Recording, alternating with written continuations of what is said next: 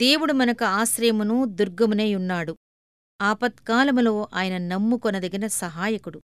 కీర్తనలు నలభై ఆరో అధ్యాయం ఒకటో వచనం. దేవుడు నాకు కాస్త ముందుగా సహాయం చేసి ఉండవచ్చు కదా? అని ప్రశ్నిస్తూ ఉంటాం. కాని ఆయన పద్ధతి అది కాదు.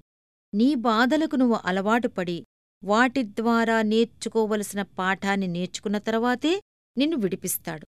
ఆపదలో నేను సహాయం చేస్తాను. అతన్ని విడిపిస్తాను అన్నదే ఆయన వాగ్దానం. నీ ఆపదలో ఆయన పగలూ రాత్రంతా నీతో ఉంటాడు. ఆ తర్వాత నిన్ను దానిలో నుండి బయటకు నడిపిస్తాడు. నువ్వు అసహనంగా అశాంతిగా ఉన్నంతకాలం ఇది జరగదు. నిమ్మళించి శాంతంగా అయినప్పుడు ఆ బాధలను ఆయన చాలిస్తాడు. చాలా విలువైన పాఠాలను ఆయన ఆపదల ద్వారా నేర్పిస్తాడు. అవి మనలను జ్ఞానవంతులు చేయటానికి ఉపయోగపడతాయి.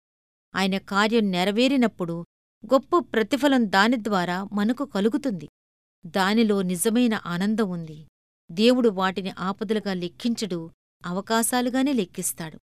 ఆపదల్లోంచి ఘోర విపత్తుల్లోంచి బయటపడాలని చూస్తున్నావా? వాటిలోనే మన దేవునిలోనే మన శాంతి విశ్రాంతి.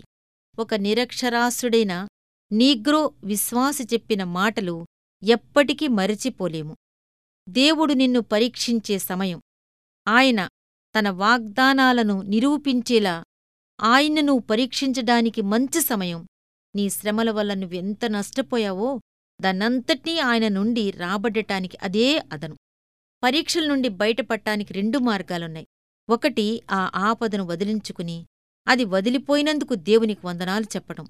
రెండోది ఆ ఆపద దేవుని నుండి వచ్చిన సవాలేనని గుర్తించి దాని ద్వారా ఇంతకు ముందెన్నడూ పొందని పెద్ద ఆశీర్వాదం పొందటం. దేవుని కృపను పొందటానికి వచ్చిన ఈ అవకాశం గురించి ఆనందించటం.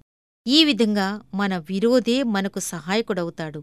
మనకు వ్యతిరేకంగా అనిపించిన విషయాలు మన మార్గానికి అనుకూలమైనవి అవుతాయి. మనలను ప్రేమించే దేవుని ద్వారా మనం అత్యధిక విజయాన్ని పొందగలం.